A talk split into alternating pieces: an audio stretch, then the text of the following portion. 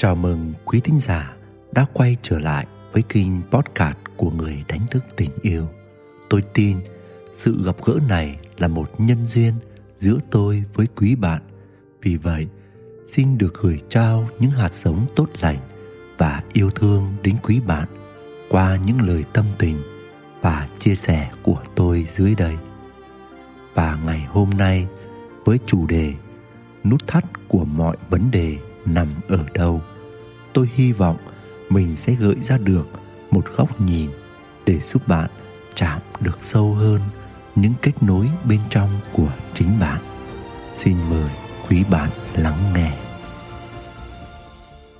Trong các khóa về chữa lành mà tôi theo học, tôi thường có cơ hội để quan sát sâu hơn chính mình, cũng như quan sát các cặp đôi cùng đưa nhau đi chữa lành và điều mà tôi nhìn ra được, đó là đa số chúng tôi hầu như chỉ dừng lại ở mức độ xử lý hoặc chữa lành các tình huống mà thôi.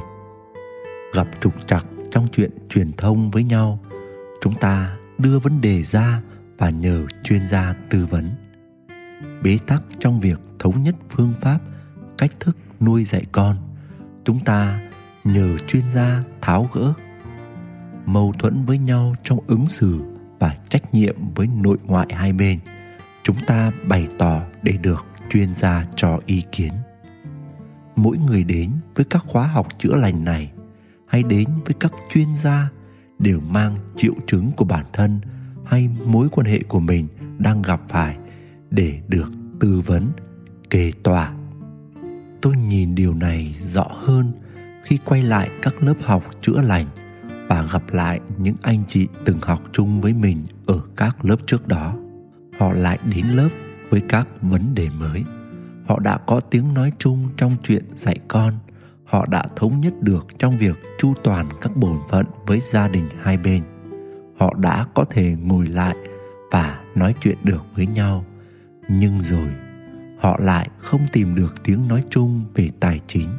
Ai là người làm chốt chặn trong chi tiêu gia đình mua xe, mua nhà hay đầu tư bất động sản.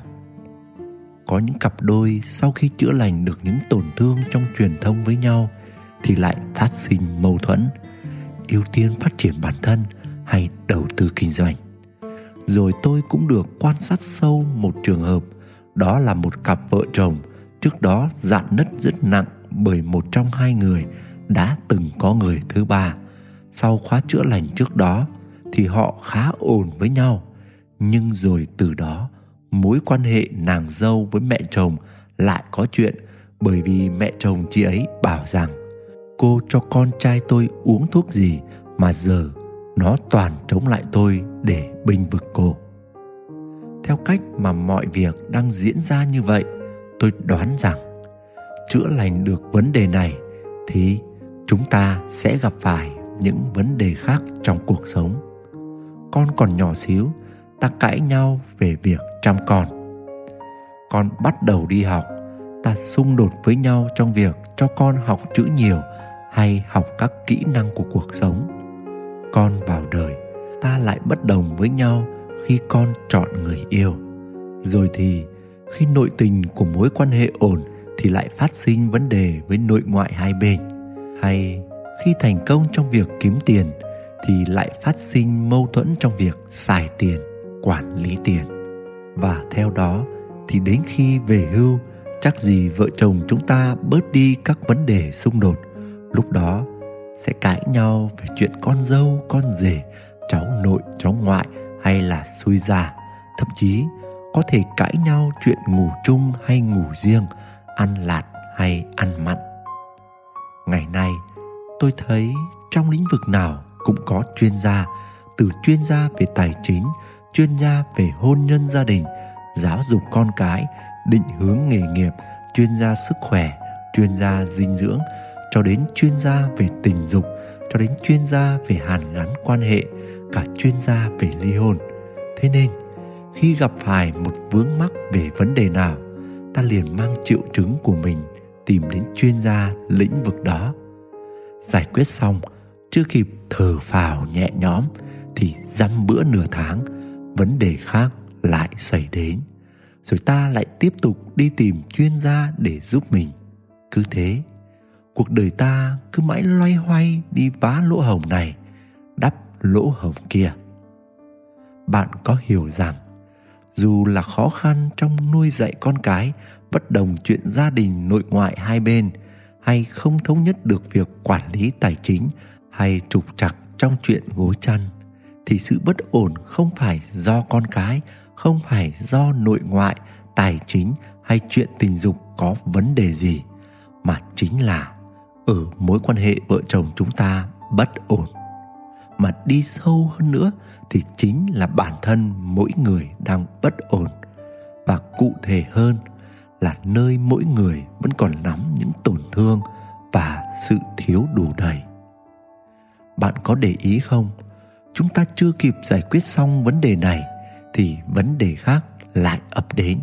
Cứ ngỡ, xử lý xong chuyện nọ thì mọi thứ êm xuôi, bỗng đâu chuyện kia lại xuất hiện. Vậy thì, rốt cuộc, sự bất ổn bên ngoài chỉ là sự phản chiếu của những bất ổn bên trong chúng ta mà thôi. Một khi chúng ta không giải quyết tận gốc nguyên nhân gây ra bất ổn đó là những bất ổn nơi chính mình, thì bất cứ ai tương tác với ta, bất cứ sự việc nào xảy đến với ta cũng đều xuất hiện những trở ngại. Nếu chúng ta chỉ chạy đi giải quyết phần ngọn, mãi mãi, chúng ta không có được phút giây nào ôn thỏa, bình an, hạnh phúc. Vậy thì, cuộc chiến của chúng ta rốt cuộc không phải là cuộc chiến ở bên ngoài với con cái với bố mẹ, với tài chính, với sức khỏe hay với tình dục mà chính là cuộc chiến bên trong mỗi chúng ta.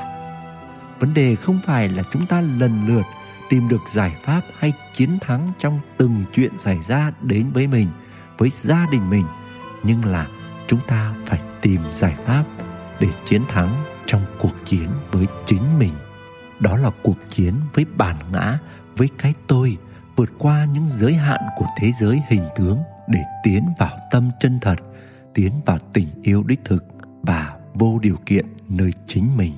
Nếu để thua chính mình, tức thua bản ngã của mình, xem như chúng ta đã thất bại trong mọi cuộc chiến. Vì vậy, khi gặp phải bất cứ một vấn đề gì bên ngoài, trước tiên, chúng ta hãy đi sâu vào bên trong chính mình để quan sát để kết nối và để nhận ra điều gì bên trong mình đang bất ổn, tiếng nói nào đang cất lên.